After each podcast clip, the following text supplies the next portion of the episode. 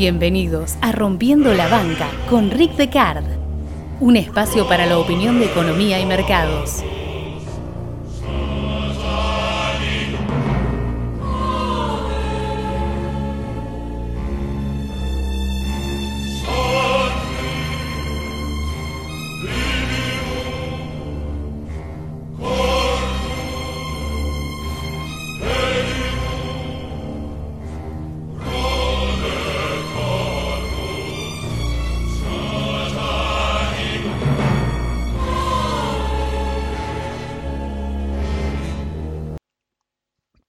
Un profeta es una persona que se considera que está en contacto con una divinidad y que habla en su representación, así como su intermediario entrega mensajes al mundo o enseñanzas de una fuerza eh, o fuente más bien supernatural que está fuera de nuestro alcance. Todas las culturas de la antigüedad tenían profetas, en parte porque en esas épocas era mucho más difícil ponerlos en evidencia.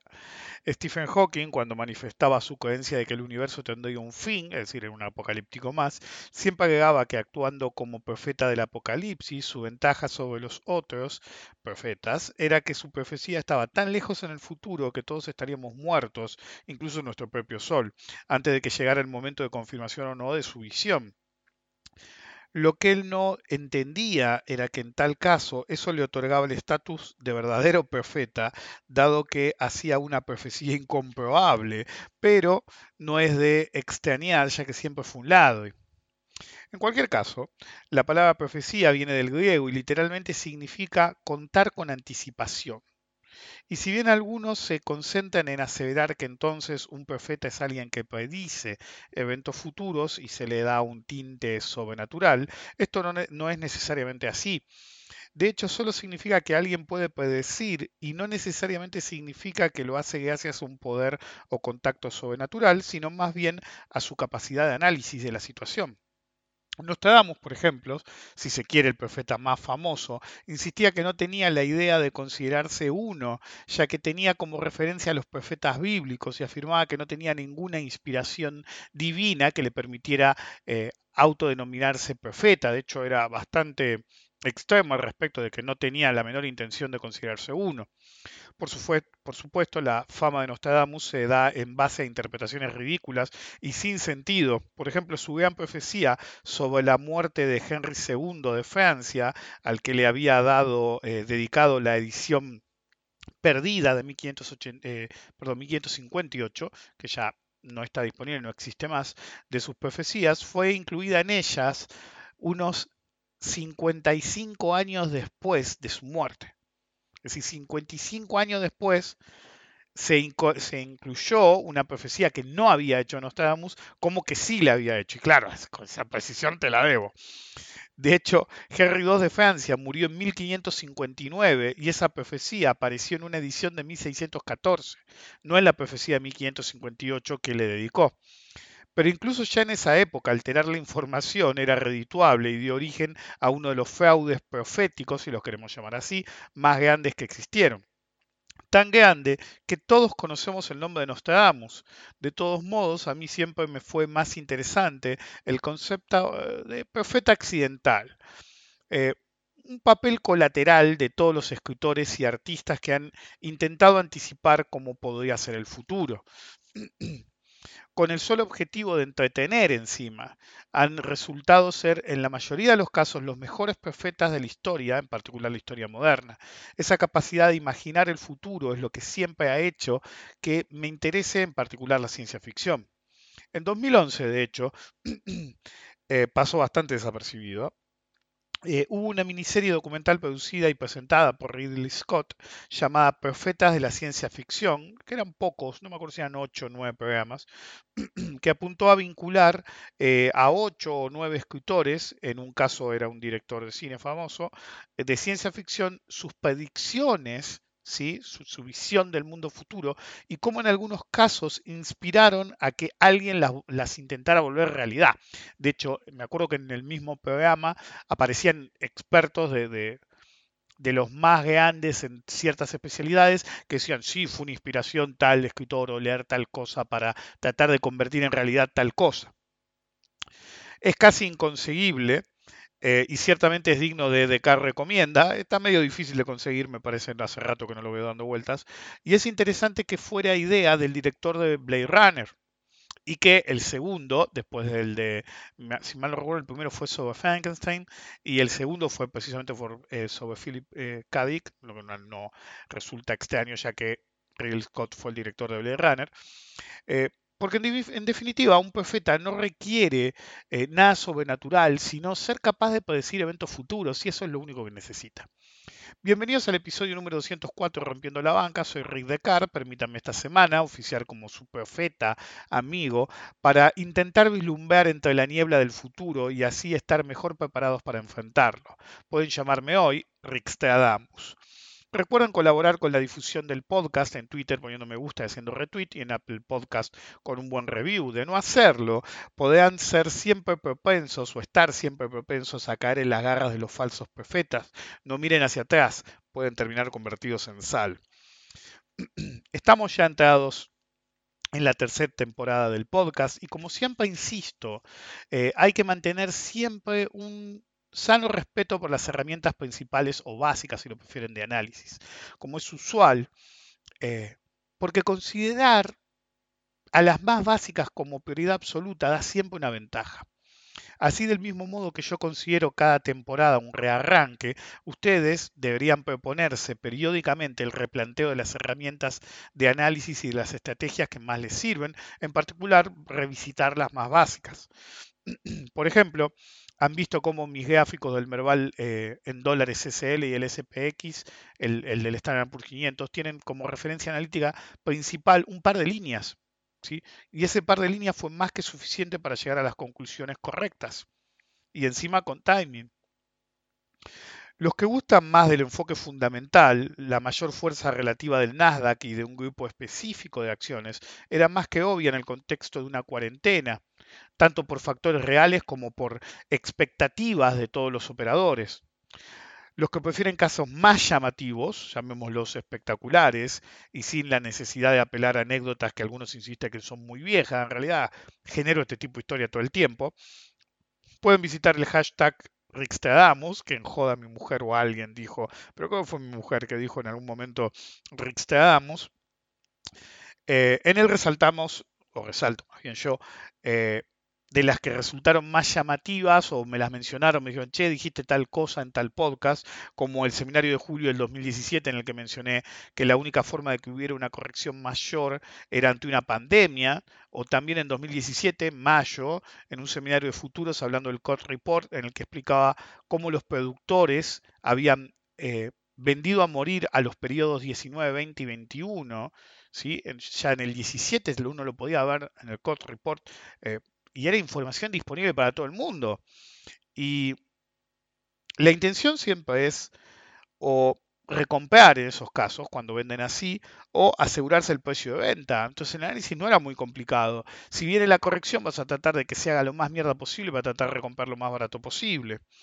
Algunos cada tanto me recuerdan que en tal o cual seminario hice tal o cual predicción, una predicción mayor, como el caso de los seminarios de Wyckoff con el dólar 15-20 en el que anticipaba una suba brutal no muy lejana en el futuro, mientras todos los pelotudos insistían con el carry. Y les insistían que corrieran riesgo cambiario. Y la película no terminó bien. Alguien me recordó hace no mucho que rescaté un seminario de Metastock del 2005, 2008, solamente el audio, y alguien me dijo, padeciste en ese momento la política de la Fed actual. No lo fui a escuchar para saber qué había dicho, pero confío que fue así, por esa persona la conozco. Pero, de todos modos, en algunos casos es por experiencia, ¿sí? Pero mis gráficos siempre tienen más herramientas básicas que complejidad por la complejidad misma. Incluso ustedes no tienen la experiencia que tengo yo, o los tiempos de mercado, por así decir, que tengo yo. A veces solamente con un par de herramientas básicas, sí la experiencia me ayuda obviamente a decir cuál debería usar y cuándo. Em, los análisis son perfectamente claros, sin apelar a complejidades extrañas o indicadores que el que los usa ni siquiera sabe exactamente por qué los usa. Una línea, o si lo prefieren, en forma más general, el análisis de línea como herramienta principal, solo eso, y miren la utilidad y la precisión que me permiten. Nunca hay que caer en la trampa de la complejidad por la complejidad misma, siempre termina mal, siempre nos aleja de la realidad. Simple como es el uso de análisis de línea, es todo un arte saber, obviamente, qué análisis puede ser el más útil. Eh, la experiencia de identificar no solo patrones de comportamiento, sino qué análisis será más útil y en qué zona a ojo desnudo, es un arte. ¿sí? Solamente ver y decir, ok, hay una línea ahí, aunque no esté trazada, me acuerdo que alguna vez eh, en un seminario de Advanced Get decía, está tal indicador, está en tal nivel, y no lo había graficado. Entonces, y era un gráfico que yo normalmente no miraba, o que nunca miraba, y trazábamos y era más o menos donde yo le había dicho. ¿Por qué? Porque tengo ya el ojo entrenado para saber dónde está cada cosa. Y después si lo pongo, normalmente cuando tengo gráficos para mí a veces tienen cosas, pero muchas veces están sin nada pues no necesito graficarlo. Estoy hace tanto tiempo en esto, he hecho tantos gráficos, a veces ni lo grafico, simplemente miro y sé dónde está qué. Pero cuando quiero precisión o quiero más bien transmitir eh, el mensaje o el gráfico, sea pelado o con un mensaje o porque alguien me lo consultó, ahí sí dibujo todas las líneas porque ya las tengo vistas en mi mente. Entonces, es un arte y una habilidad adquirida a través de la experiencia y la dedicación y ecuanimidad analítica en la adquisición de esa experiencia. Todo es clave. No es clave una cosa u otra. Siempre es importante. Hola Alia, chao Alia. Pues repito porque son notas de una infiltrada que vino corriendo hacia mí. Entonces es un arte, como decía, y una habilidad adquirida. Pero es una habilidad adquirida a través de la experiencia y la dedicación, pero hay que tener la ecuanimidad analítica en la adquisición de esa experiencia, porque eso es clave, porque si yo no tengo la ecuanimidad, la dedicación y la suficiente experiencia para definir o más bien estar alerta a exactamente cuál es la herramienta y cuál es la experiencia que me va a sumar en vez de restar, estoy en un problema. Ser capaz de predecir el futuro, por así decir, es como todo, es acerca de la preparación. Y cuanta más preparación tengamos y experiencia, más fácil se volverá. Pero esto no es solo un camino de autodescubrimiento, sino uno de elecciones. Hay que saber identificar las herramientas útiles de, de las inútiles. Es decir, no todas tienen la misma utilidad. Y saber identificar cuáles son útiles y cuáles son inútiles es la primera parada. El que no puedo hacerlo está fracasando antes de empezar, por así decir, pero lo peor es que no se da cuenta de ese fracaso. Y él u otros, pero normalmente otros, terminarán pagando el precio de ese idiotez, de ese mal análisis, del no haber sabido elegir qué es lo importante y qué no, qué herramienta era útil y cuál no. Alguien sigue tratando de entrar. Déjale entrar. Como siempre, el resto, no pienso editar esto, Como siempre. Como siempre, el resto, por así decir, es lo que define si tenemos el potencial de volvernos buenos en esto o no. Potencial, ya que es una condición necesaria, pero no suficiente. Predecir el futuro comportamiento del mercado con cierta precisión es más fácil de lo que se imaginan, dadas ciertas cosas fundamentales y, como siempre, la experiencia. Pero, a pesar de que la acabo de mencionar, yo podría dividir esa capacidad de predecir el futuro, por así llamarlo, en tres ítems. Conocimiento, sentido común y experiencia. ¿Quién hubiera dicho que el mercado no iba a seguir haciéndose mierda cuando se hacía mierda hace un par de meses, no? Pues hay una vieja frase en los mercados, never bet against the Fed, nunca apuestes contra la Fed, y es mucho anterior a la era de la hiperliquidez y el pointer frenzy de la Fed que imprime hasta caer muerto. De hecho, hacía referencia a apostar a la política de tasas de la Fed que influía en toda la economía. Entonces es muy, muy anterior a la era de hiperliquidez. Y si la frase es never bet against the Fed antes de la hiperliquidez, imagínense ahora. El canje de deuda argentina se resolvía en marzo. Sí, ¿cómo no lo vamos a resolver en marzo? ¿O no? Pues como dije en varias eh, ocasiones, un canje requiere por lo menos de seis meses para llevarse a cabo y con conversaciones y negociaciones eh, extensivas, intensivas con los acreedores antes de la oferta. No tirar una oferta a ver si me la aceptan o no, y después de última negocio y después de última saco otra oferta. En vez de eso, este gobierno hizo la plancha por meses. Habían metido el ministro de Economía un tipo que se suponía que el único objetivo que tenía era el tema de la deuda. Hablaban, boludeaban, hablaban, boludeaban. Llega finales de febrero y dijeron, bueno, para marzo lo tenemos que tener cocinado. No habían hecho nada antes. Nada. Cualquiera podía predecir eventos como esos correctamente, como lo hice yo, pero no lo hicieron. Claro, se requiere la mezcla justa de los tres ítems que mencioné antes, conocimiento, sentido común y experiencia. En el caso de la negociación de deuda argentina, hay que saber cómo funciona, no solamente el mercado de renta fija, sino cómo funcionan los swaps y los defaults y la interacción entre acreedores y eh, el deudor. Eso es conocimiento. También la experiencia va de la mano de haber visto varios de esos procesos no solamente leer o haber escuchado al respecto. Es decir, a último momento, cuando empezó empezaron a salir las noticias y venía el primer, la primera etapa de, la primera oferta, en vez de la primera etapa, la primera oferta, veías un montón de tipos que nunca habían visto un canje de deuda en su, en su puta vida y te hacían un video de YouTube, te hacían un, un hilo de tweets, te, te, hacían, te escribían un artículo en un diario, todos opinando, y vos le veías la edad y la cantidad de años que están en el mercado, y vos sabés que esos tipos no vieron nunca un puto canje. Entonces, por más que hayan leído a cagar y se las hayan contado, por así decir, no tienen la experiencia suficiente. Pero además tenías que tener sentido común. Si hiciste la plancha tres meses, después no ibas a lograr un acuerdo fácil en 15 días. Sí, siempre hay gente muy motivada a entrar en el canje, pero hay otros que no, que te la van a pelear todo lo que puedan. Y a veces solamente por la pelea misma, porque están acostumbrados a hacerlo. Y porque están tratando de sacar una mejor parte. En el caso de em, cuando el mercado se hacía mierda y never get bet against the Fed, algunos de ustedes ni deben haber escuchado muchas veces la frase o nunca la escucharon.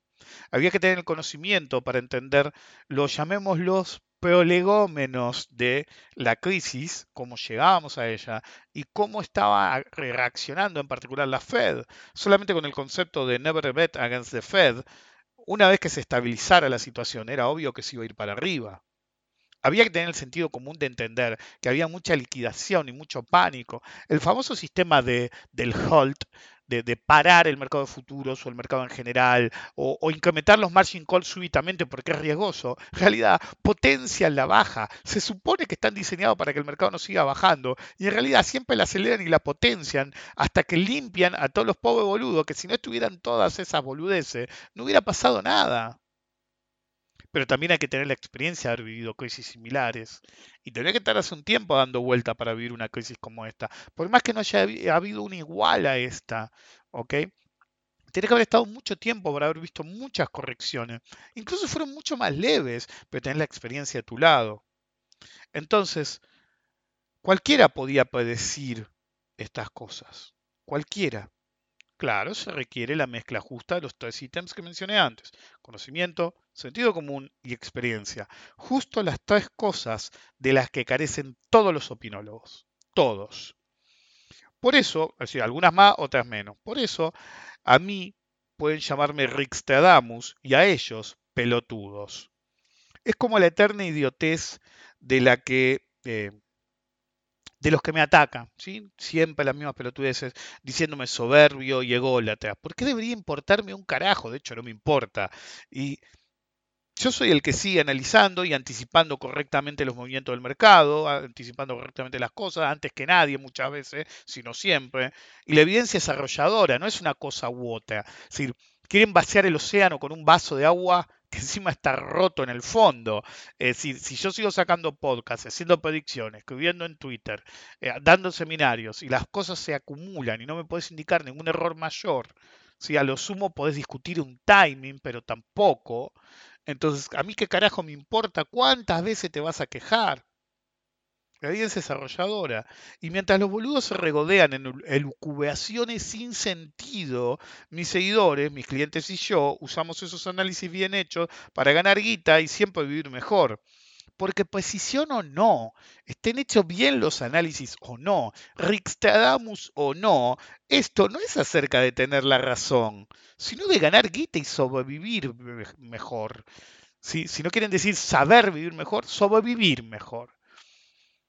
Porque yo nunca voy a comprender a esa gente que está obsesionada con tener la razón.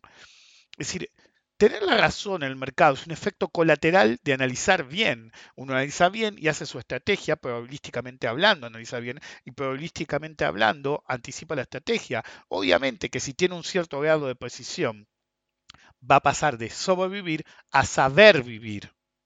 Porque cuando estoy in the zone, como le gusta decir a algunos, eh, cuando estoy sintonizado con el mercado, siempre voy a poder generar posiciones con más exposición al riesgo de mercado, porque tengo cierto grado de precisión, pero nunca es acerca de la predicción en sí, en sí o tener razón. Es acerca de ganar guita, incluso cuando estás equivocado. De hecho, hace poco puse una, una captura de una posición mía en futuros que decía, si yo no hubiera tomado la posición en el momento 1, digamos que había dos momentos, en el momento 1, el momento 2 no era viable. El momento 2 no era viable porque ya se había ido de rango y no podía hacer un setup secundario. Pero como la tomé en el momento 1, porque era válido decir eso es un setup secundario, se me dio. Y a pesar de que hizo un nuevo mínimo ese swing, como yo había puesto el stop bien puesto, no se me activó. Eso es tener razón versus ganar dinero. Es decir, tenía la razón y al mismo tiempo me equivoqué. Me equivoqué en el pivot. El pivot era un poco después. ¿ok? Fuera de la zona de tolerancia, pero al mismo tiempo tenía razón. Entonces, es uno de esos casos extrañísimos, por eso lo puse y hasta hice un video. Era un caso extrañísimo en el cual tenía la razón, pero no tenía la razón, pero igual gané guita. Fuck? A finales de los 60, cuando el pseudo análisis fundamental seguía dominando, es decir, analizar el, balance como un pelotudo, eh, seguía dominando el universo del análisis de mercados bajo el ubicuo nombre de la época, Security Analysis, y el análisis de gráficos todavía era considerado como algo sin sentido, la abrumadora ventaja y lista de éxito de los chartistas ya en esa época se, se minimizaba endilgándolo a la intuición de operadores que tenían la razón, no gracias al chartismo, sino a pesar de él. Así, para minimizar las herramientas, porque no las entendían en realidad, les daban a los que sí eh, las entendían un estatus de verdadero verdaderos iluminados, verdaderos oráculos del mercado, pero no es por los gráficos y las herramientas, simplemente tiene una intuición sobrehumana.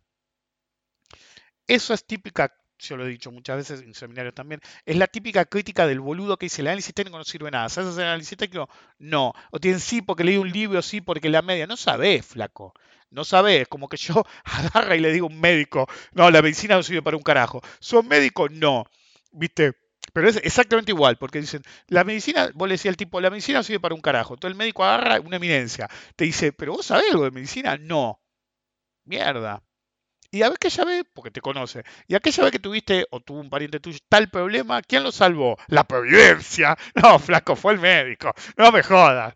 Pero bueno, el advenimiento de la era de la computación en el mercado estaba a la vuelta de la esquina en los 60 y como dije muchas veces, no hay tal cosa como la intuición.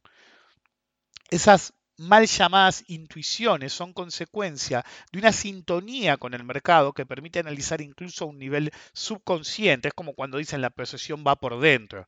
El advenimiento de la era de la computación favorece esto, ya que nos permite absorber cantidades enormes de información, en gran parte gracias al uso de gráficos que, como siempre he mencionado, permiten la asimilación masiva de datos. Pero si bien está mal llamarlo intuición, atribuyéndole el carácter de un sexto, sexto, sentido, esa sintonía con el mercado existe y siempre tenemos que hacer todo lo posible para alcanzarla si no lo hemos hecho y si lo hemos hecho por mantenerla. La bolsa es una amante veleidosa, diría un jovato, exigente, diría Apu, y si no cuidamos sus favores, si desatendemos nuestro oficio, Lady Luck puede desaparecer después de ordenar la langosta y dejarnos de garpe. Entonces, ustedes tienen que entender que no es acerca de la precisión, pero hay que tratar de tenerla.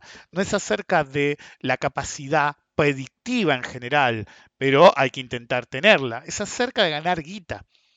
De hecho, como dije antes, estaba haciendo referencia a la década del 60 porque fui arriba al entrepiso, manoteé, miré a ver a un libro que no leo hace mucho de mercado, de mis preferidos, hay como una zona, haya recomendado o no, tengo como una zona en que están todos juntos mezclados, pues yo tengo toda la biblioteca temática, en una parte están todos juntos mezclados, y lo agarré, este no lo leo hace como 15 años. Entonces lo empiezo a leer y hay cosas que uno se acuerda, es como el síndrome de los 12 monos, para mí también me pasa. Hay cosas que uno se acuerda, hay cosas que no.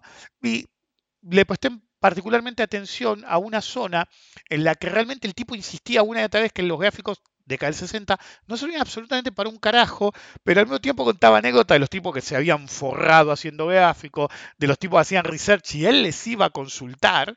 Entonces, era como medio extraño, pero claro, el problema es no la herramienta X, es como un mal médico. Es decir, el problema es acerca de en qué manos caemos o con quién hablamos en general. Entonces, si ves a un pelotudo, hoy me pasó a la mañana temprano, ¿qué fue hoy?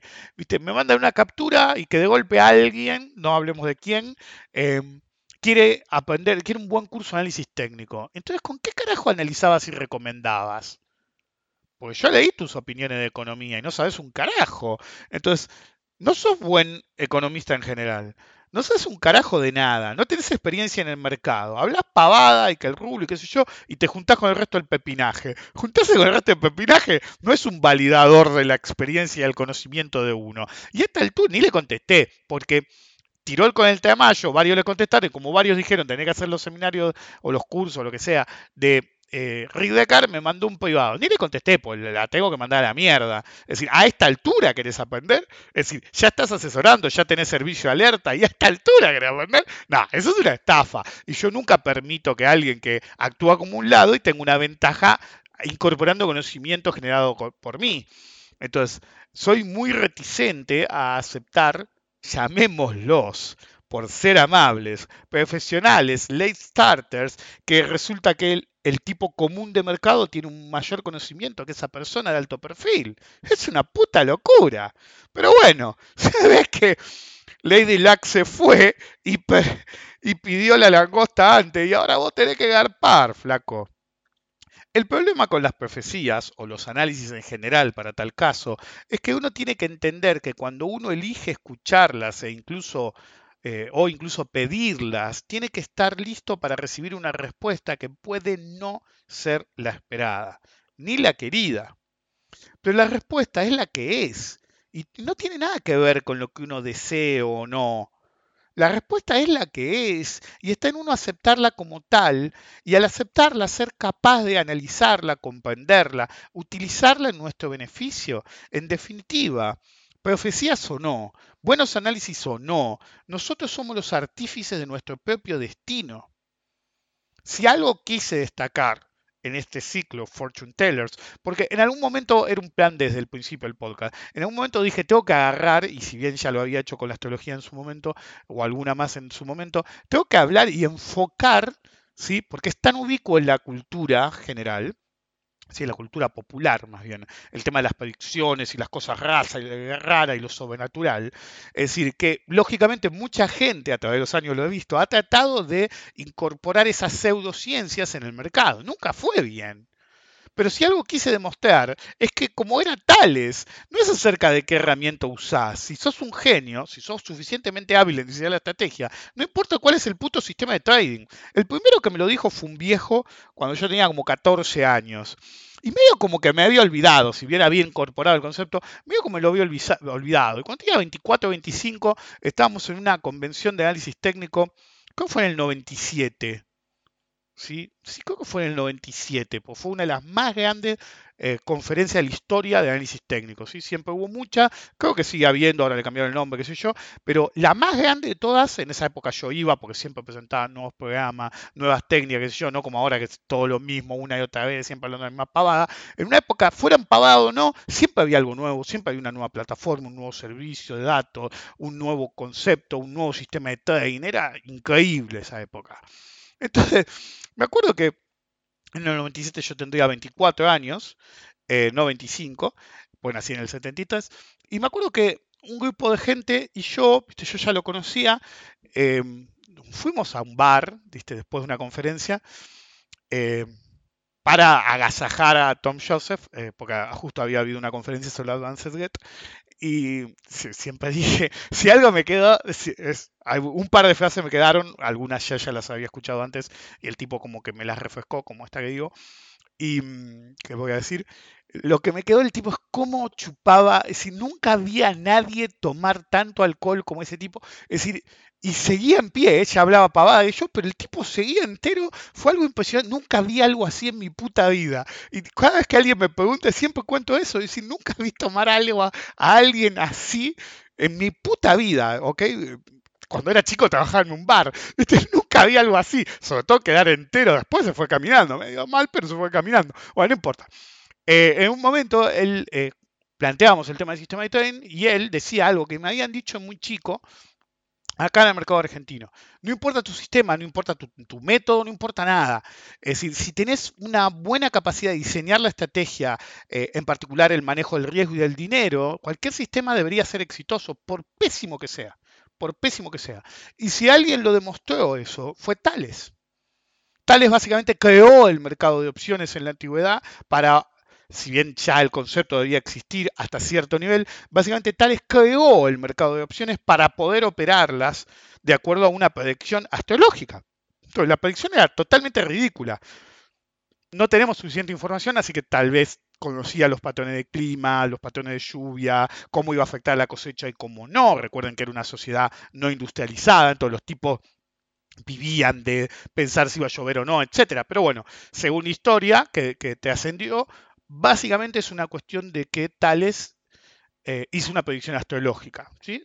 El tema astrología en, esta, en esa época no era exactamente la astrología de esta época, así que démosle esa, ese changüí, como dicen, pero más allá del punto, el tipo hizo una predicción y lo planteó bien. Entonces no es acerca de que uno analiza, pero al mismo tiempo tienen que entender que si usan astrología, numerología, es decir, eh, las runas, se toman un café y ven la, borra del café, eh, es decir, no sé, un huevo de cristal, digo, una bola de cristal, no importa qué, ¿ok? Había un viejo socio bolsa que decía, esperaba los partidos, si gana Boca es para arriba, es así, te tipo de de Boca, si gana Boca es para arriba, le rompían el ojete mal, pero era una obsesión del tipo, ¿viste? Porque en realidad no era si gana Boca es para arriba, el tipo era tan fanático, pero tan, pero tan Lolini, tan, pero tan fanático, que estaba tan eufórico el lunes, cuando llegaba, o cuando abriera la bolsa después de un partido de boca, que el tipo compraba, compraba mansalva porque estaba frenético porque había ganado boca.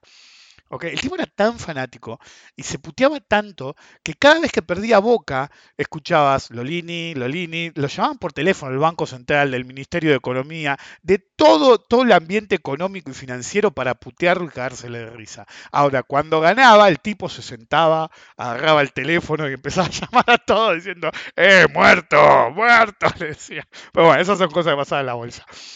Y nos cagaba de risa, obviamente. Pero el punto es, por más malo que fuera el sistema de trading, tipo tenía resto y sabía cómo manejar una posición.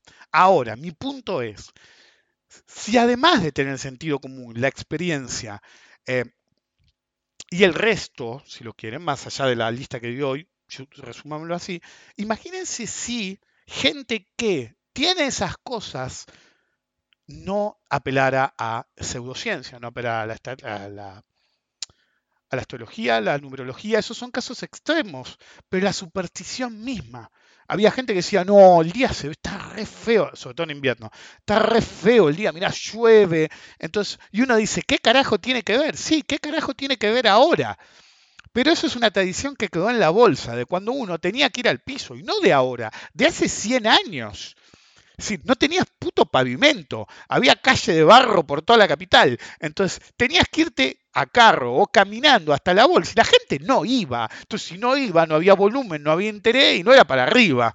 Lo más probable es que estuviera débil, más allá de que bajara o no, el mercado iba a estar débil. Ahora, si había un sol radiante, pero no te cagabas de calor, entonces el clima era un factor en la bolsa hace 50, 70, 100 años.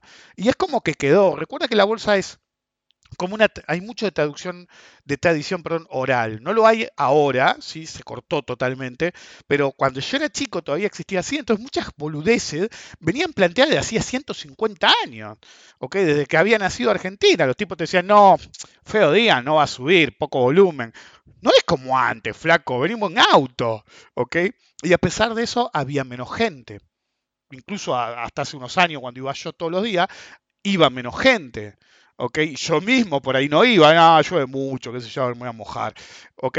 Entonces, para que vean que a veces uno puede decir, es pseudociencia, es superstición, pero a veces algunas cosas, por raras que suenen, si uno las ve en perspectiva, se da cuenta que había un motivo detrás. Por ejemplo, Lolini era tan fanático que no entendía que no, él, era el único, o, un par más que eran fanáticos como él, era el único que decía, uy, ganó, este, se ponían tan eufóricos que veían el mercado para arriba. Entonces, era irracional, sí era irracional, pero el problema de la irracionalidad no era la irracionalidad misma, sino no reconocer que eran ellos solos, o cuatro pelotudos, y no todo el mercado. Es decir, que llueva cántaros y ir o no ir a la bolsa también es un puto factor pero era un factor ante el advenimiento de la tecnología. Hoy estamos sentados en casa y si llueve, bueno, que llueva, a menos que tengas una gotera que te caiga el agua como una manguera de bombero, o se te corta el internet, que también es viable, estamos en Argentina, llueve mucho, cagaste, llueve poco, cagaste, bueno, por eso tengo varias conexiones a internet. Pero para que entiendan, como cierro este ciclo, la pseudociencia y la superstición siempre van a estar en el mercado. Creer en un indicador que no funciona es en parte pseudociencia y superstición. Si la única razón por la que ustedes miran el estocástico y el, RSI y el MACD fue porque los diseñadores de esos indicadores le pagaron a Steve Akelis, que era el, creador del Metastock, le pagaron una fortuna para que cada vez que vos abrieras una plantilla de un Metastock recién instalado, te mostrara RSI, estocástico, MACD, eran como los indicadores, en particular el RSI. Eh, Wilder, si mal no recuerdo, eh, pagó una puta fortuna, lo decía Kelly abiertamente. ¿sí? Ustedes viven en sí, tienen chat y tienen toda la mierda, qué sé yo, pero cuando nosotros teníamos un problema con el Metastock, ¿sí? los más viejos, no hablábamos con soporte, hablábamos con Akelis todas las noches en, en ¿cómo se llama? Eh, en los chats de, Usenet, o eh, Usenet no era chat obviamente, eh, no, o sea, IRC, ahí está. en IRC hablaba con Kelly, con el dueño de Metastock, hablaba con nosotros, nos juntamos un par de veces al año en, las convenciones en Las Vegas. Entonces vos conocías a la gente en esa época.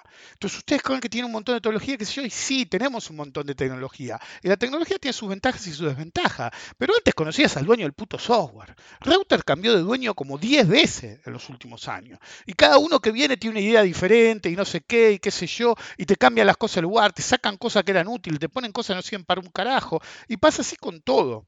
Entonces la pseudociencia siempre va a estar, porque el mismo RSI es pseudociencia, es un cálculo que no tiene sentido alguno. Es la idea de un tipo que dijo el comportamiento del mercado es ese. El tipo ese nunca operó exitosamente en su puta vida, simplemente sacó indicadores toda su vida diciendo que eran geniales y que lo hacían millonarios. Era mentira, ¿ok? Fue uno de los, si no fue él, fue el fundador de la industria del análisis técnico de venta de libros, cursos, qué sé yo, que no se llaman para un carajo. Y en base a eso te enchufaba el RSI en todas partes. Por eso el RSI, el estocástico y el MACD son tan populares, porque fueron tres de los cuatro primeros indicadores matemáticos comerciales. ¿Ok? Fibonacci y las medias son anteriores. Entonces, MACD, RSI primero, estocástico, MACD y la banda de Bollinger fueron los primeros cuatro sistemas principales de robo. No servían para un carajo en el mercado. ¿ok? Era una industria de crear una necesidad de decirte esto sirve. Y para decir esto sirve, agarraban a, Tom Joseph de Advanced Get, agarraban a mm, Oliver, no, Oliver Bell es el ladrón ese, se llamaba Oliver, me parece, el de Toy Station. La verdad que no me acuerdo. Eh, ese no lo conocí nunca, me lo puse un par de veces nada más. A Kelly en Metastock. Agarraron a todos los principales, agarraron y dijeron, ¿sabes qué? Quiero que mi indicador aparezca primero, ¡pum! Nivel lo pone. ¿Ok? En el primer signal. Entonces, básicamente te enfrentás a eso y no sabes por qué están ahí. Ustedes creen que sirven, algunos de ustedes, porque los ven en todas partes y no sirven. Se sobornó a las plataformas para que apareciera ahí. Entonces, cuando ustedes agarran y miran el RSI, porque todos los demás miran el RSI, están a la altura de un numerólogo o de un astrólogo. Están mirando algo que no sirve para un carajo y que lo justifican. Me acuerdo que un viejo pelotudo, cuando aparecía en el 2016 y empecé a decir, ojo con esos indicadores de mierda, me acuerdo que el viejo pelotudo decía, no, ¿vieron cómo es el RSI en una tendencia alcista? te puede fallar 5, 6, 7, 8 veces, dándote señales falsas. Y bueno, eventualmente, ¿y cuál, cómo sabes cuál va a ser la señal verdadera? ¿Qué es eso de si es para arriba o para abajo? Te va a fallar 5, 6, 7 veces. ¿Qué clase de confiabilidad tiene ese indicador? Me acuerdo que en una época, mi, mi, seminario de análisis técnico, la parte principal de, del análisis de indicadores, que directamente la eliminé actualmente, simplemente hablo de ciertos indicadores, pero en una época me tomaba el trabajo de visitar todos los indicadores más conocidos y demostrar cómo no servían absolutamente para un carajo. Que una línea puesta nada más era lo más útil que podían encontrar. Tirar una línea que nos sirve es como ser un falso profeta. Pero aunque sea están usando las herramientas justas. Ahora, ustedes ponen el RSI, es decir, he visto cantidad a través de los años y se lo dije en la jeta. Hay gente que se lo dije en la jeta, porque están hace rato en el mercado, y le decía en la jeta, flaco, ¿cómo vas a poner RSI y el estocástico junto? Elegí uno, pelotudo. Es decir, estás poniendo el mismo tipo de indicador. Son dos osciladores que funcionan exactamente en el mismo concepto de sobreventa, sobrecompra. Entonces, estás duplicando. Y si se contradicen es porque los dos no sirven. Entonces, usa uno, aunque sea, y atás tus decisiones a uno. Pero si pones dos, no tiene sentido. Y algunos iban más allá y te ponen RSI, el estocástico y el, el MACD. Entonces tienes tres indicadores que te dicen cosas diferentes. Entonces no sirve para un carajo. Entonces, eso es ser un falso profeta, es atarse a algo que nunca te va a permitir hacer algo útil, que la divergencia oculta, que la divergencia, que la doble divergencia y que el no sé qué. Yo estoy en esto hace más tiempo que la mayoría de los tipos que hacen gráfico. Pues yo siempre digo, estoy hace, en realidad más, pero voy a cumplir 30 años de mercado en general. ¿Ok? 30 años de mercado. Y 30 años también haciendo gráfico. Y cuando ustedes hacen la cuenta, y no es joda, como dije, el problema del flaco de los 60 es que conocí un montón de boludos como estos, que venían con pelotudeces. Entonces, también tengo 30 años a hacer gráfico. Y cuando uno compara cuánta gente hay de 30 años o más en el mercado, no va a haber muchos. Pero cuando uno compara ¿sí? 30 años haciendo gráficos en el mercado, hay menos todavía. Entonces, la diferencia entre ser Rixtadamus y un falso profeta es simple usen lo que sirve comprobadamente. No repitan como monos. ¿Dónde está tu personalidad operativa? ¿Qué? ¿Solamente pones el RSI porque se lo viste a 200 pelotudos más? ¿Solamente pones el RSI? Porque cuando no sabías un carajo buscaste videos en YouTube y encontraste un montón de pelotudos que lo usaban. ¿Vas a usar el RSI solamente porque un boludo que te dio un seminario o un curso pedorro te lo puso? ¿Sabía usted en general, que la mayor parte de los cursos y seminarios de análisis técnico se basan en indicadores para que duren más y sean más fáciles de dar, para citar bibliografía, ¿Y cuál es tu bibliografía? Trading in the Zone. ¿Cuál es tu bibliografía? Coming to my trading room. ¿Cuál es tu bibliografía? El método Weinstein. ¿Saben por qué? Ya lo he dicho en el podcast. ¿Saben por qué en español se basan esos libros y alguno más? Porque son los que se consiguen piratas por PDF traducidos. Nada más. Entonces vienen los boludos y te dicen, no, tenés que leer... Eh, Vivir del Trading, ahí está. Vivir del Trading, del doctor Alexander Elder. ¿Doctor en qué? Ni me acuerdo en qué carajo es doctor el pelotudo ese. Nunca ganó un mango en el mercado. Y solamente era como Wilder, como todos esos locos. ¿Ok? ¿Y qué hace? Y no, viste, qué sé yo, bueno, tenés que leerte.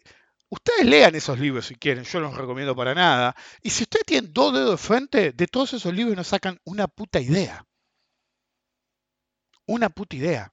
Pero el método Weinstein, em, Vivir del Trading, eh, no me acuerdo cuál es el otro, son todos esos cuatro libros que cuando van y se los pasan por internet, y dicen, uy, mirá, este, te recomiendo este libro y le pasa el PDF, uy, gracias, qué aporte, papá, qué taringa esto. La mayor parte de ustedes ni se deben acordar que es taringa porque son muy chicos. ¡Eh, Lince!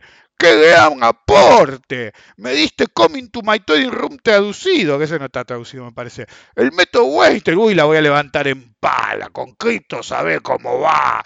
No, flaco. Lince de las estepas especulativas, te van a hacer el ocote. ¿Ok? Ese oco no va a dilatar más en un momento y va a ser cash and burn. El problema de ser Rickstradamus versus los falsos profetas que yo siempre me concentro en de insistirles, cuando difundo un mensaje, insistirles que se concentren en lo básico. ¿sí?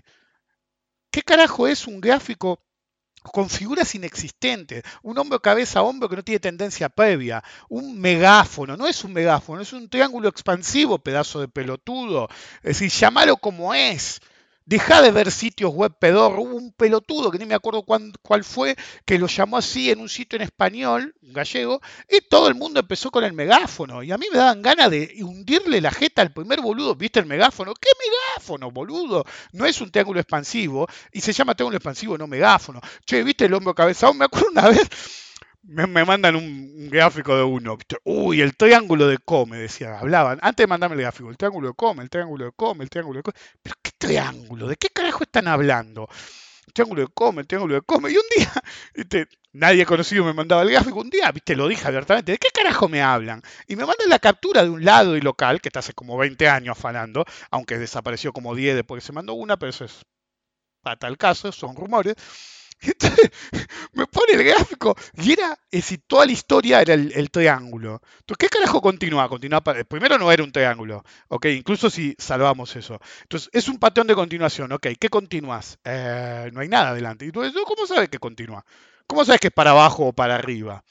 Y uno puede decir, bueno, si no puede ser para abajo, porque si fuera para abajo se pone negativa. Ah, mira el petróleo. Sí, en una acción no, va a ser cero y cagaste. Pero es decir, la van a delitar y fuiste.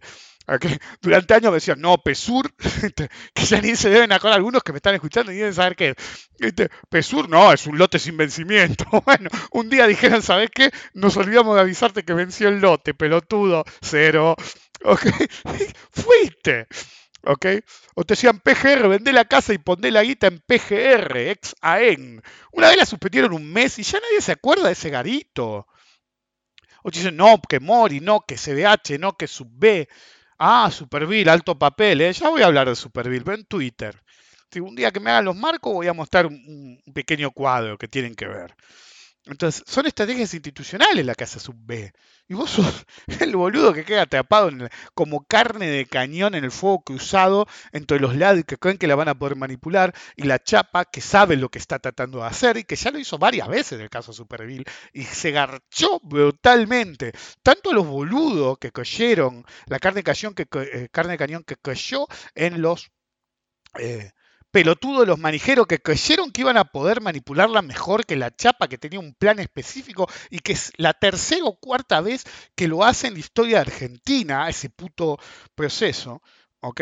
Y vienen, escuchen esos boludos, claro, ustedes no sabían que Superville fue retirada varias veces y que hizo oferta varias veces y que te suscribió 500 veces. No, como que Rick, eso, es historia antigua y medieval, Rick. Sos un pelotudo. No, los pelotudos son ustedes. La experiencia es todo. Pero si ustedes conocen a un tipo que tiene 30 años en el mercado y no se para del lado de los garcas, sino que les dice las cosas como son, escuchen a ese tipo y no a los garcas. Ustedes pregúntense por qué la mayoría de los que tienen 30 años o 20 años de mercado son empleados de una casa de bolsa. ¿Por qué no sos individual si tanto sabes? ¿Por qué sos un empleaducho? Porque es lo que sos. Y yo nunca minimizo un empleado de comercio, pero así, los de, así a, los de, a los que tienen fula de grandeza en, de alto perfil, y sos un empleado de back office o, empuja órdenes en un agente local. Si fueras tan bueno, te hubieras independizado hace rato. De hecho, hubo casos. Hubo casos. Hay varios agentes de bolsa que no voy a mencionar, porque algunos son, es decir, por ahí no, es decir, hace un tiempo tuve que levantar el teléfono y llamar a un agente de bolsa y decirle, si seguís rompiendo la bolsa, las bolas, la bolsa, las bolas, te meto una denuncia y si no te alcanza, voy, te voy, te voy a buscar a ver si te la bancás. No jodido más. Y me acuerdo que le dije, la única razón por la que no te estoy yendo a buscar ahora es por tu viejo, que yo lo conozco. Es decir, no por vos, escoria, hijo de puta, que te crees que sos de la elite. ¿Viste? No voy a decir qué agente bolsa es, y me acuerdo que cuando primero hablé con la secretaria, le dije, repetile a este pelotudo que por respeto a su viejo no lo hago mierda. ¿Ok? Entonces, al viejo lo conocía. El viejo había sido, cuando yo era chico, todavía era un, un operador. Y el chabón agarró y armó una casa de bolsa antes que fuera fácil como ahora. Entonces ese tipo sí sabía operar, operaba la suya y a veces le fue mal, a veces le fue bien, pero en el límite le fue bien y pudo hacer su propia casa de bolsa. Y después viene siempre algún pendejo pelotudo, hereda y se cree, no sé, Gordon Gecko, porque no sé, tiene una obsesión con el garca ese. Entonces, es como el capitán patineta, nunca hiciste nada, flaco, yo te conozco. Hablé varias veces con vos, me llamaba para hacerte el vivo y qué sé yo, y te saqué cagando varias veces. Una vez hasta fui a hablar con él porque quería hacer un programa de capacitación. Y yo le dije, mira, esto es fácil, si querés que te haga un programa y que sea tu nombre, garpame tanto, que no era mucho, ¿eh? pero yo tengo un arte. Cuando me llaman institucional, hace poco me pasó de nuevo, la hago fácil. Creo que ya lo he contado. Pongo un nivel de plata suficientemente alto para que me digan que no, pero lo más bajo posible para decirles en la jeta cuánto se llaman. Ok, son high rollers y no, dos mil dólares mucho. Que joda, ¿no? ¿No que high roller? Ok, es un placer perverso que tengo hacer ponerlos en su lugar y demostrarles que no son nadie. Después se contarán cualquier película. Pero me acuerdo que dice, no, no, yo pensaba, vamos y vamos. ¿Cómo le vas a cobrar a tus clientes? Y obvio que les voy a cobrar. Pero si quería darles un servicio, y no, pero me lo tienen que pagar. Y no querés hacer absolutamente nada, solamente mandar un mail. Sos un hijo de puta, le digo, date la puta que te parió. Entonces, es decir, ahora que no te me el, ay no, yo fui candidato a senador, pero es lavarte el orto, flaco, yo te conozco bien. Es decir, estoy hace mucho tiempo en esto. Entonces, siempre pregúntense eso, todos los que van de gurúes, y aunque no lo digan, quieren oficiar de profetas, son falsos profetas, tipo que heredaron la guita, tipo que trabajan en una agente bolsa. Sí, hay uno, el señor Roba, em, literal, eh, Que el tipo dice, no, pues estoy hace 30 o 25 años en esto, qué sé yo. Sí, siempre fuiste un empleado de segunda línea de una casa de bolsa, flaco. Entonces, ¿qué te haces el superoperador? O no sabes un carajo y no operas, es decir, y boqueas y nunca metiste un toy, o, más probable, metiste tu toy y siempre te termina haciendo el ojete. ¿Ok? O el nene cheto diciendo, no sé por qué, ni por qué sacó el tema, si me fui por la rama. O el nene cheto diciendo, qué mal la vi. Siempre la ves mal, flaco. Sí, en cierto momento, sí, creo que lo voy a hablar la semana que viene, es decir, el que no sabe nada tiene ventajas sobre el que sí sabe. ¿Ok? Entonces, hay ciertos momentos del mercado que es el terreno del que no sabe. ¿Ok? Es porque realmente no tiene la percepción del riesgo correcta. Incluso si les rompió el orto 500 millones de veces, al no tener una percepción del riesgo correcto, le pasa, eh, correcta, les pasa mucho a los nuevos, a los recién llegados después de un apocalipsis. Entonces, como no tienen esa percepción del riesgo de decir, ok, esto pasó tal cosa o puede pasar tal cosa, y tienen guita en el bolsillo, la ponen y si la ponen justo en el medio del pánico, la levantan en pala. Pero eso es como, me contaba, me acuerdo, un amigo mío, Albert, se he contado mil veces anécdota de Albert, porque tiene las mejores anécdotas que hay. Sacando las mías, la del Poto y Albert son las mejores. Y un día un socio bolsa, viste, no me acuerdo por qué, lo convenció de ir al hipódromo, ¿ok? Y él dice, pasa como siempre, al primer caballo que le puse unos mangos, gané. No sabé, estaba eufórico. Perdí todo el resto del día, no volví más. Entonces, es como que Álvaro me decía, cualquiera que va, siempre gana la primera vez. Es como que hay un complote que dice, che, loco, hagan ganar a ese. A ver si te tienen agarrado. Bueno, eh, un eh, episodio como este, ¿sí? normalmente genera un montón de gente que de golpe dice, pero esto es una boludez. Es una boludez tener el boludo que critica a Buffett, qué sé yo. Bueno, pero eso es material para el, para el próximo podcast.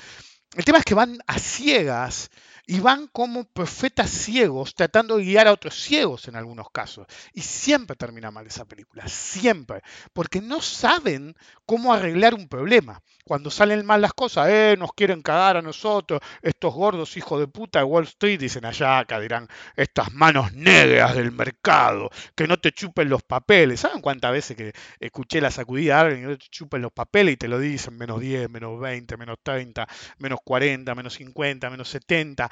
y en algún punto de menos 45 a menos 70, muchos se borran estratégicamente y aparecen meses después. No, viste, tenía un compromiso editorial, dijo uno, pero en economía, no en bolsa, viste. Siempre desaparecen, está, oh, tengo un compromiso previo, qué sé yo.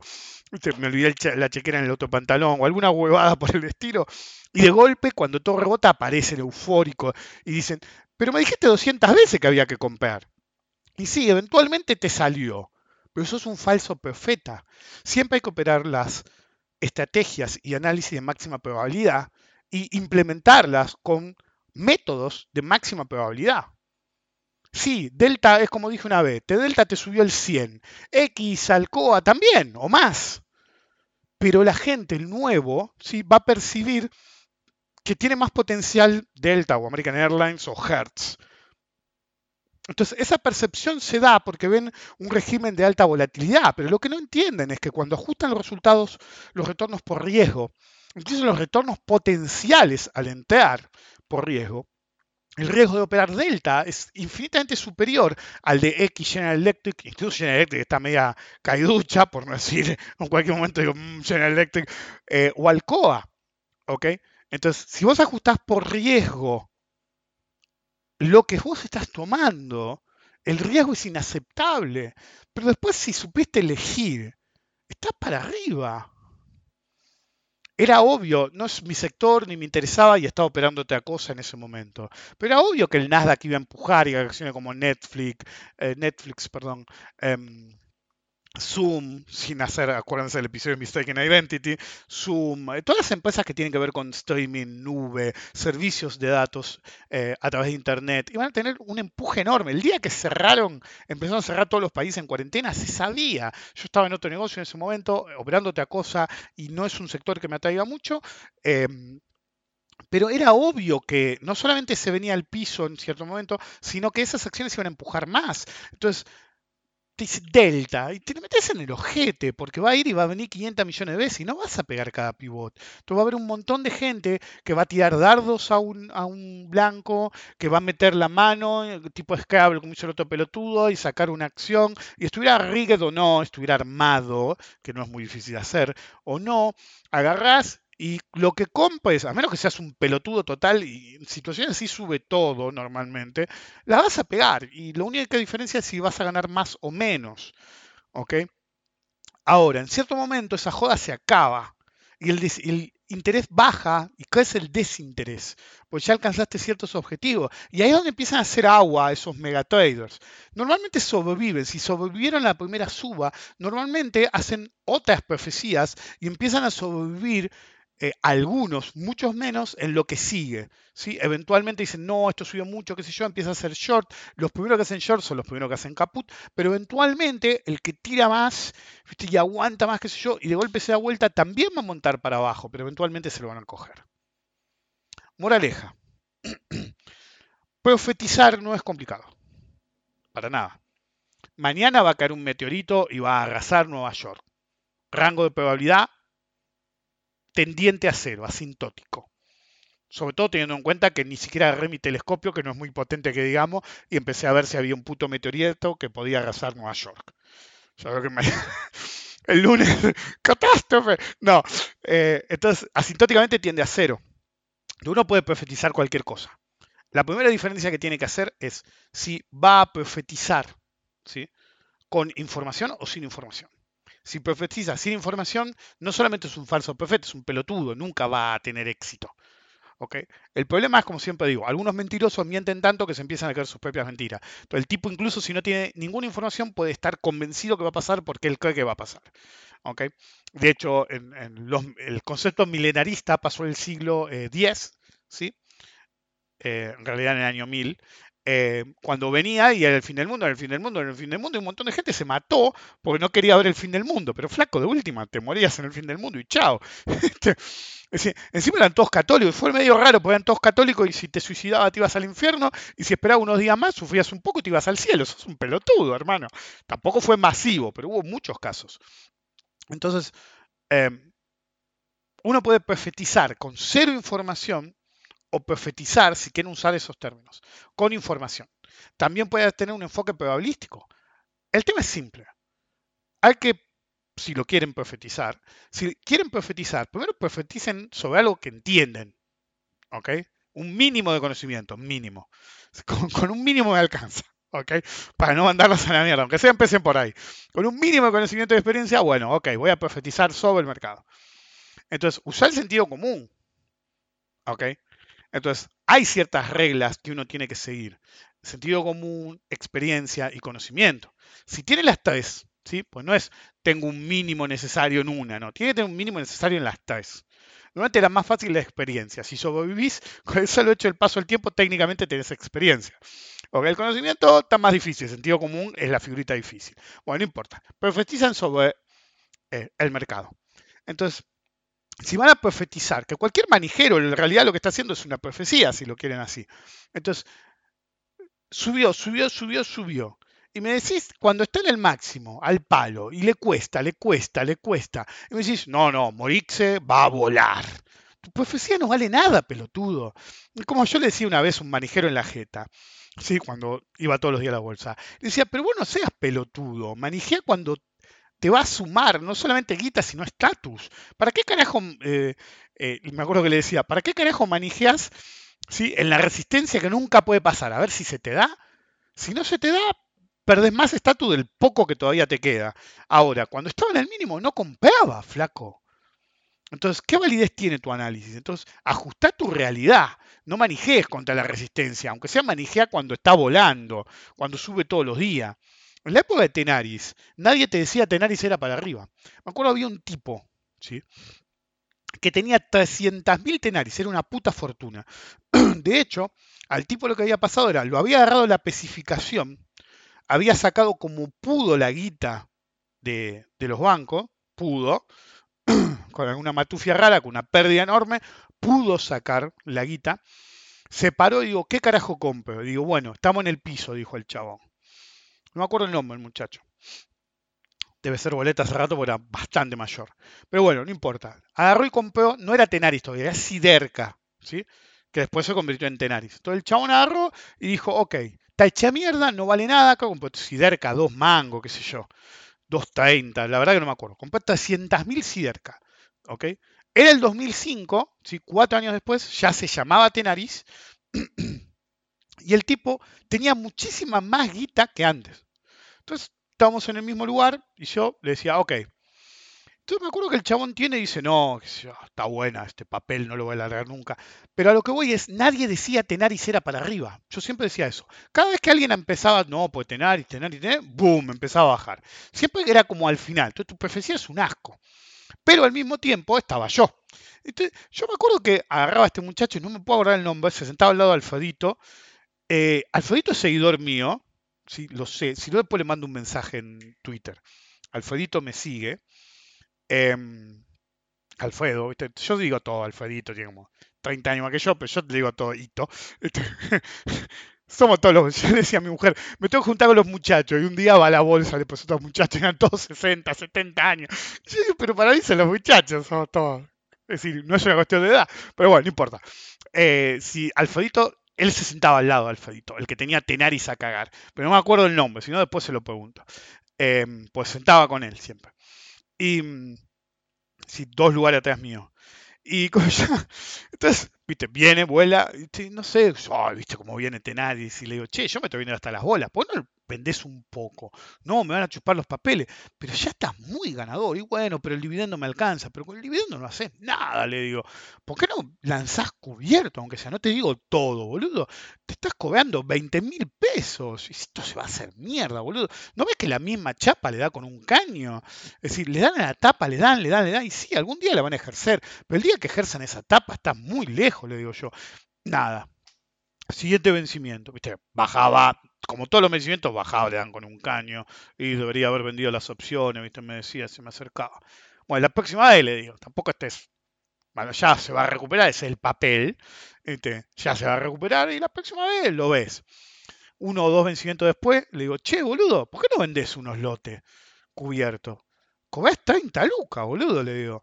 Yo, no, no, me van a chupar los papeles. Y así fueron, es decir, como cuatro años en lo que yo cada vez que veía que se venía a la baja le decía, che, boludo, tenés 300.000 papeles. ¿Por qué no le das con un caño. Y me dice, no, no, qué sé yo. Y boludo, le digo, me acuerdo que una vez le digo, boludo, ¿qué te crees que hace? Es decir, ¿chequeas vos? ¿Qué te crees que hace tu agente de bolsa? Que es el mismo mío. ¿Por qué te crees que tu agente bolsa me deja darle con un caño cupo? Porque está usando tu cupo. Aunque sea decirle que te dé una parte de la guita, porque te está usando los papeles. No, Horacio no haría eso. ¿Qué va a hacer eso? Si yo sé que lo hace porque yo soy el que le da con un caño. Entonces, es el síndrome de Cassandra. Yo le decía lo que estaba pasando. Y le decía porque lo estaba haciendo yo. Pero el tipo no quería largar los papeles. Hace muchos años, un viejo socio de bolsa, muy viejo, Años después me lo dijo Adelmo también, que también es un viejo socio de bolsa. Albert, que también es viejo socio de bolsa, me lo ha dicho varias veces, pero siempre me acuerdo de un viejo socio de bolsa que me lo dijo cuando yo era muy chico, el viejo Fisher. Me decía que en determinados mercados, ¿sí? el único vendedor es el muerto. Entonces digo, ¿cómo el único vendedor es el muerto? Fácil, este, los, más, los operadores más exitosos que ha habido, tarde o temprano la palman, me decía el viejo. Entonces, viene la mujer, a veces los ve, me decía, los agentes más grandes. Viene la mujer y dice, hola, este, y una vez me tocó ver una mina. dice, no, mi marido murió hace unos meses, qué sé yo, y, viste, ahora que nos estamos normalizando, quería ver cómo están las posiciones. Claro, la mina veía y tenía, qué sé yo, 15 millones de pesos, cuando era mucha más guita que ahora me dice, come, ¿esto qué mierda es? Quiero vender todo. No, señora. Te decía, Tenaris es el papeo, Pérez o lo que sea. Sobre todo porque no quería que le hiciera mierda. Y la mía decía, flaco, vende todo, quiero la guita. No, pero son una buena cartera y qué sé yo. Y la vieja se plantaba y te decía, flaco, me vende todo o vengo con un abogado. Y de golpe veías que les daban con un caño mal. Y vos, le pasó a Fisher también, y vos sabías quién era, porque había muerto hacía poco, un operador con muchas acciones, pasó muchas veces, y de golpe esa acción particular que vos sabías que el tipo tenía mil, se hacía mierda. Entonces, me acuerdo que una vez le dije, suena horrible, me acuerdo que le dije, ¿cómo se lo dije a Delmo? Me dijo, suena horrible, le digo, pero cada vez que nos enteramos que murió alguno, le tenemos que dar con un caño al papel, si sabemos que tiene una posición enorme, porque la mujer va a venir y la va a matar, porque a la vida no le importa, ¿viste? ¿Cuánto opera el volumen de la acción alfa? Y 100 mil dólares por día, la mina tiene 5 millones, dale todo, pero no en el mercado, dale todo, tenés tres días para darle todo, y claro, hacela, hace mierda. Yo decía, ya sé que no es mal karma. Me acuerdo que no voy a decir el nombre, pero cuando murió uno en especial, que lo conocíamos todos, si él hubiera hecho lo mismo, le decía a los chicos, la mina lo va a matar, nosotros no vamos a destruir el papel. No lo vamos a destruir, este, pues no vamos a vender al mismo ritmo, pero vendemos primero, era como un front running del más allá. Entonces yo le decía, le damos con un caño, la mina, es decir, me acuerdo en este caso en particular, yo conocía también a una mujer y la traté es decir, yo no lo hacía igual, obviamente siempre hablo del mal karma al mercado, pero yo le decía, deberíamos hacer tal cosa, que nunca lo hicimos al final, creo que uno le hice alguna vez. Entonces, y después yo trataba de convencer a mí y decirle, flaca, no vendas todo de frente, vendé de a poco porque te va a jugar en contra, porque están todos esperando que se haga mierda, se van a correr todo, te van a querer comprar todo barato. Y la, mina me dijo, me importa el carajo, Pablo quiero la guita.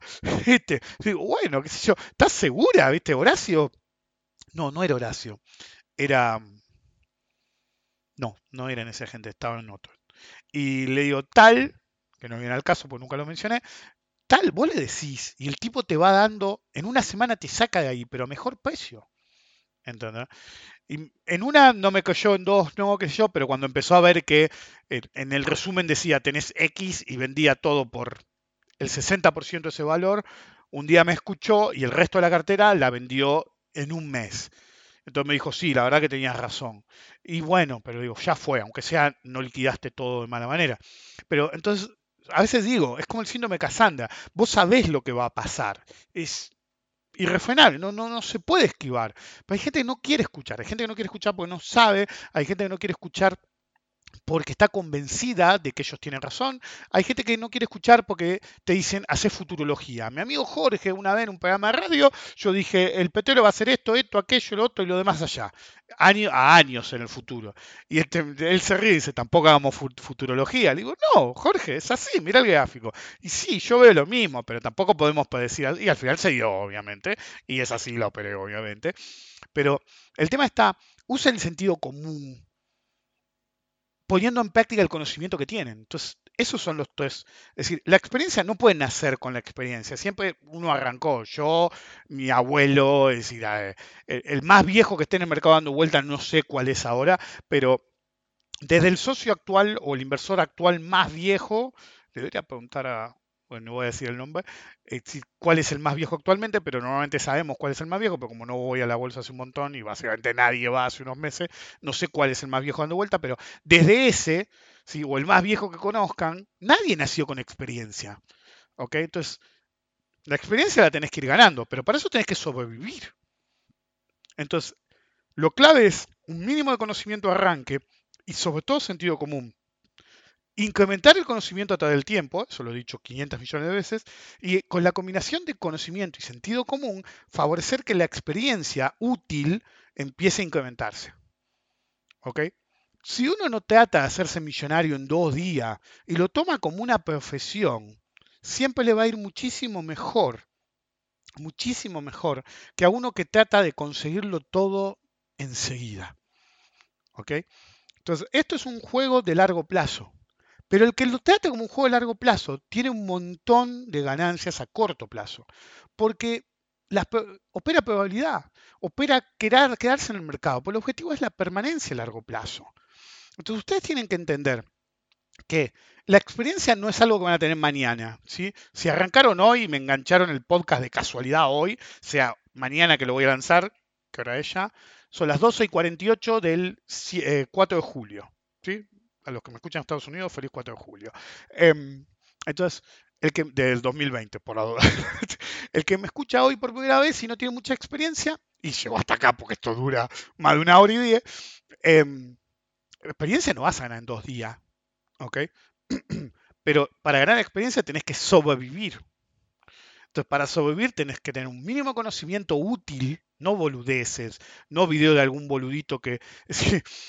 vos ves los videos, porque a mí me sale, cada vez uso menos YouTube, y, te, y lo uso para escuchar música o ver alguna crítica o algún trailer de una película. Entonces, ves los videos con carita, simbolito, qué sé yo. Flaco, ese video no sirve. Porque tiene más tiempo poner las caritas que el contenido en sí. Y si yo hiciera videos de nuevo, como hacía en una época cuando nadie hacía video de bolsa, si yo hiciera video de nuevo y le pusiera carita y qué sé yo y bla, bla, bla, también tendría miles de views. Pero mi mujer me dice, depura el sonido o limpiar, anda a la mierda. Así le dije, anda a cagar, no tengo tiempo para esa boludez. Y ella me lo dice de onda, no, pero suena más prolijo, no tengo tiempo para eso. Es decir, yo casi todo lo que me dice le digo, sí, ok, sí, es una buena idea, o me ayuda ella, o lo que fuere. Pero limpiar el audio, no, no, no mejor, tengo un micrófono aceptable en una época dado el seminario con un micrófono peor porque era el que tenía dando vuelta y ella me compró uno de estos y ahora me compré este que lo tengo hace años y es mucho mejor. Pero yo no tengo tiempo para esas cosas y realmente no lo tengo porque tengo que hacer muchas cosas. Entonces, la persona que le dedica tanto tiempo a, depurar, sea un podcast, un artículo que escribe, me acuerdo que el gordo Fedio te decía, no, viste, yo soy un poeta del mercado, te decía. Entonces, me levanto a las 4 de la mañana y estoy 5 horas escribiendo un artículo. Tenía una hoja y media el artículo. Y yo le digo, Fedio, Jorge, estás manejando mal el tiempo. Tenés que meterle onda. Olvídate de la poesía y qué sé yo. Esto es mercado. Es decir, va, pero mi, mi, nicho es la poesía de. Soy un poeta del mercado. Pero bueno, dormís poco, dormís mal. Este, eh, tarda mucho, este, más rápido. Y él me decía, pero vos, todavía yo escribía en algún lado en esa época, pero vos escribís, qué yo, dos, tres párrafos, esos dos, tres párrafos que escribí vos, me decía él, yo te escribiría 20 hojas. Y digo, y sí, pero después tu cliente tiene que leer las 20 hojas, boludo. Le digo yo, conmigo lees las los dos párrafos, ¿qué cuatro? Cuatro, yo tengo algo que escribí en cuatro párrafos y lo corto por la mitad aunque quede como un telegrama, le digo. No se nota por el hecho que llevo hablando una hora y cuarto, ¿no? Pero bueno, em, hablar siempre fue otra cosa. Entonces yo le digo, pero boludo, baja un cambio, te escribí menos, dormí más, este, aprovecha más. Y él me decía, no, porque yo soy un... No, flaco. Entonces, cuando alguien le dedica mucho tiempo al mensaje, el mensaje es vacuo. Cuando uno lo edita mucho y le pone imagen y le pone, qué sé yo, clickbait, es clickbait, si no saben qué es, búsquenlo. Entonces, básicamente tu mensaje no es importante, porque dependés mucho de esos gimmicks de poner, qué sé yo, eh, una mina en culo, por ejemplo. Yo tenía un conocido que tenía una, teoría y le funcionaba, hijo de puta. Ponía unos videos en YouTube, no eran de bolsa, eh, creo que era crítica literaria. Y ponía una mina medio en culo y decía, no sabe, me explotan los, los clics. Le digo, a ver, mostrame, el, pues ya estaba la estadísticas de YouTube, mostrame. Claro, tenía un pico infernal de primer clic, a los 10 segundos iban toda la mierda porque empezaba, bueno, como dijo Kierkegaard, no, flaco, nadie quiere escuchar de Kierkegaard, le digo yo. Y bueno, pero viste, me hacen clic, y digo, pero no te dan bola. Y él decía, sí, no te dan bola, pero mira mis suscriptores. Entonces, él en el fondo tenía razón era su propio profeta. El tipo te daba el clickbait de la mina medio en culo. Entonces, todos los tipos, boom, click en la mina medio en culo. Ya no es una buena época para decir mina medio en culo, porque es que no o lo que carajo sea. Pero bueno, era otra época, todo el tipo te ponía el culo ahí. Entonces, todo el mundo le hacía clic.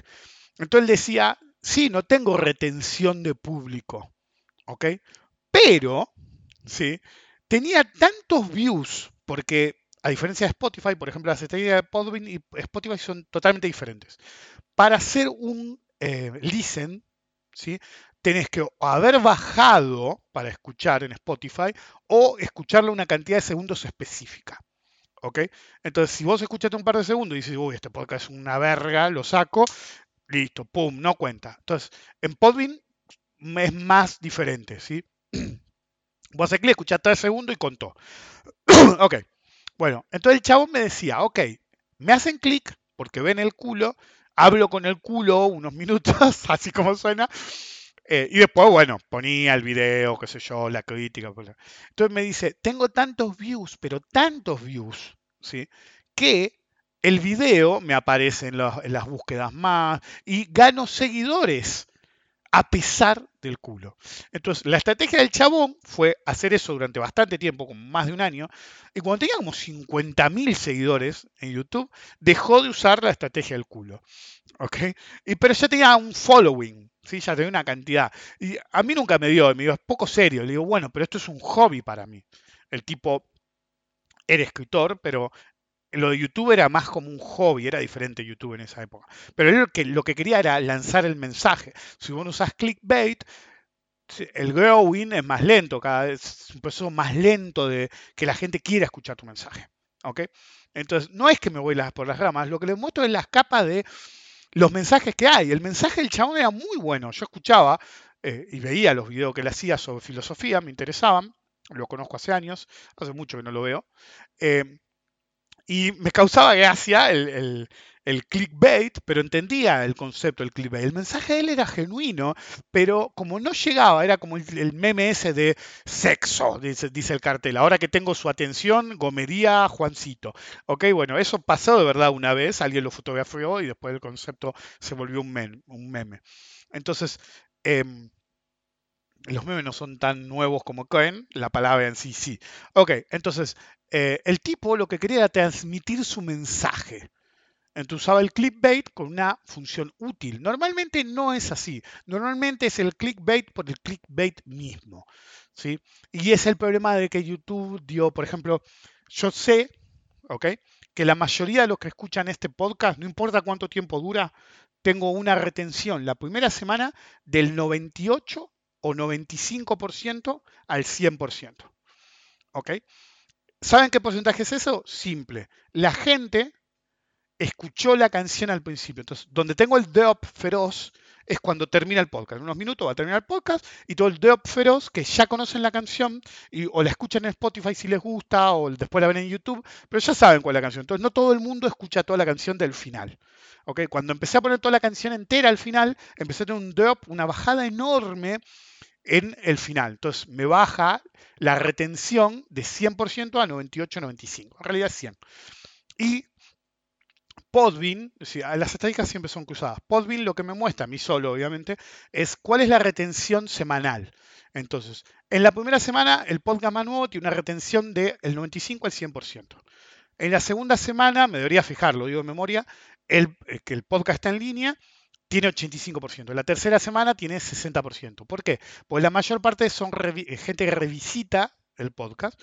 los que lo escuchan por primera vez siempre van a escucharlo casi todo.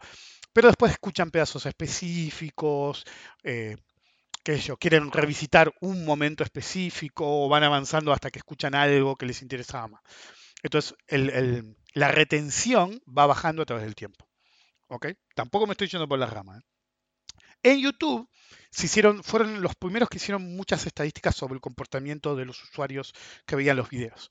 Y se llegó a la conclusión que la mayor parte de los videos se veían de 60 a 70 segundos. Después se incrementó un poco. Yo creo que estoy en dos o tres minutos, que es bastante alto o era bastante alto. La verdad que ahora hace años que no miro casi las estadísticas de YouTube. Em, entonces, el problema fue que se malinterpretó el concepto. ¿sí? El concepto pasó a ser que la profecía era, tu video lo van a escuchar de 2 a 3 minutos, punto. ¿Okay? Esa era la profecía. Entonces se volvía, como se dice en análisis técnico, una profecía autocumplida. Todo el mundo trataba de concentrar el mensaje en esos dos minutos, sobre todo en los primeros 40 segundos. Entonces se hacía como con un paper, un paper normalmente tiene muchas páginas, y en la primera página tiene lo que se conoce como Executive Summary, ¿sí? el resumen ejecutivo, en el cual te da los lineamientos generales. Incluso en servicios de datos y noticias como Bloomberg te ponen eh, keynotes, que es básicamente un resumen. Cuando yo era muy chico te decían eso, que los artículos, eh, por ejemplo, periodísticos en una época, todavía tenían un pequeño resumen del artículo después del encabezado, que ahora creo que no se usa más. Entonces, esos keynotes, esos eh, takeaways, esos executive summaries, lo que apuntan es a decirte de qué trata y cuál es el mensaje general que vas a encontrar en el video, en este caso, o en el artículo en general. ¿Por qué? Si te interesaba, a seguir leyendo, si no, no. Entonces, las estadísticas que inventó YouTube fueron mal interpretadas. Se asumía que la gente solamente veía ese tipo, esa cantidad de tiempo y no entendían que el problema era otro. El problema era que los videos, en general, eran de muy mala calidad. Y el Discovery era de muy alta rotación. Entonces pasa peor ahora. Yo no lo uso más porque buscas, qué sé yo. Yo normalmente lo busco cuando le digo a mi mujer, ¿sabes qué? Te voy a buscar la escena de tal película. El otro día le buscaba la escena de, de Say Hello to My Little Friend para mi mujer que no se la acordaba, u otra como el estilo. Entonces busco escenas específicas de alguna película, un trailer viejo, es así, una canción, un video, pero si vos buscas algo de mercado o de filosofía o de lo que carajo sea, vos pones eso y tenés a 500 boludos la reacción, es decir, se hizo mierda el mercado. En vez de hablar de se hizo mierda el mercado, no sé si pasa, pues no busco estas cosas, eh, te ponen eh, Juan de los Palotes reacciona al derrape del mercado. Y te, ponen boludo a hacer caras o algo así. Entonces vos decís, ¿de qué carajo? Entonces claro que no te lo van a ver mucho, pelotudo. Entonces es una profecía autocumplida. Los videos eran de mala calidad y ahora son de mucho peor calidad. Entonces la retención era muy baja porque eh, ellos calculaban la retención agregada de todo YouTube. Mi retención, cuando yo lo miraba, cuando realmente hacía videos todo el tiempo, mi retención era 80% del video. ¿sí? Y según YouTube, la retención era el 12% del video. Entonces, los videos eran una mierda en general, en el agregado, y la, la estadística no tenía sentido. Tu profecía era errónea. Entonces, a lo que voy es, les hablo de todas las estadísticas porque tienen que interpretar. Uno tiene que interpretar lo que ve en el mercado. Por eso yo llevo todas las estadísticas. ¿eh? Por ejemplo, cuando llegó el capítulo 2, el episodio 200 del podcast, le digo a mi mujer, vas a ver que me, los lado y me van a hacer un vacío. ¿Cómo sabe? Vas a ver, porque el lado que me odia sabe que yo sigo las estadísticas, entonces las va a querer alterar para decir, uy, mirá, nadie escuchó mi podcast. Lo único que lograron fue lo que pudiera deflactar la influencia al lado y en la cantidad estadística con un grado de error. Esto básicamente construyó una ecuación muy simple que deflactaba todas mis estadísticas alcanzadas por ese error extraño que aparecía de golpe. De hecho, lo tenía que ponderar, porque al ser el episodio 200 iba a tener más cantidad de interés, pero tuvo una pequeña baja. Entonces tenía que estimar cuál era el desvío de los que, uy, es el episodio 200, y lo veían o lo escuchaban, y que por ahí no me escuchan, no todos me escuchan todas las semanas o todos los episodios, y tenía que tomarlo en cuenta para el pozo de lado. Entonces conseguí bastante precisamente, por otra evidencia que tenía, cuántos lados escuchan mi podcast. ¿Ok? Entonces pude perfeccionar mis estadísticas haciendo ex ladois. Ex es cuando se saca un dato. Por ejemplo, qué sé yo, tienes una cartera que tiene un montón de papeles, pero tiene mucho Argentina y quieres saber cómo es el resto. Entonces pones la tenencia total del portfolio y el ex Argentina. Son todos los activos que no incluyen Argentina. ¿Ok? Yo tengo miles de estadísticas. Entonces, eso me permitió hacer un ex ladois. ¿Ok? Y tener una noción genuina de cómo evolucionan tanto mis escuchas totales y todas las métricas que tengo disponibles, ex ladois y con ladois. ¿Ok? Entonces, me es útil porque me permite predecir de qué quiero hablar y qué no. Yo siempre voy a hablar de lo que se me cante el culo, pero también puedo predecir cuáles son los objetivos de interés, porque a mí también me interesa hablar de lo que les interesa más escuchar a ustedes. Ahora sí me estoy divagando, pero el punto es que ustedes tienen que tener el conocimiento, es insumo fundamental los datos de cualquier tipo. Más genuinos, mejor. Más consistentes, mejor. A eso le tienen que aplicar y a los hechos de la vida y del mercado, su conocimiento y un mínimo de sentido común. ¿Ok? La combinación esa es la que les va a permitir ganar experiencia a través del tiempo. Cuando ustedes piden una profecía, no necesariamente van a ver a un profeta. A veces simplemente ustedes son el profeta ¿Sí? ¿Se acuerdan que la otra vez hablé del I? Son ustedes contra el mercado. Ustedes miran el mercado y hacen su propia profecía o análisis en general para su propio uso. En definitiva, profecías o no, buenos análisis o no, nosotros somos los artífices de nuestro propio destino. No hay otra forma de verlo, no hay otra forma de encararlo. Nos vemos la próxima.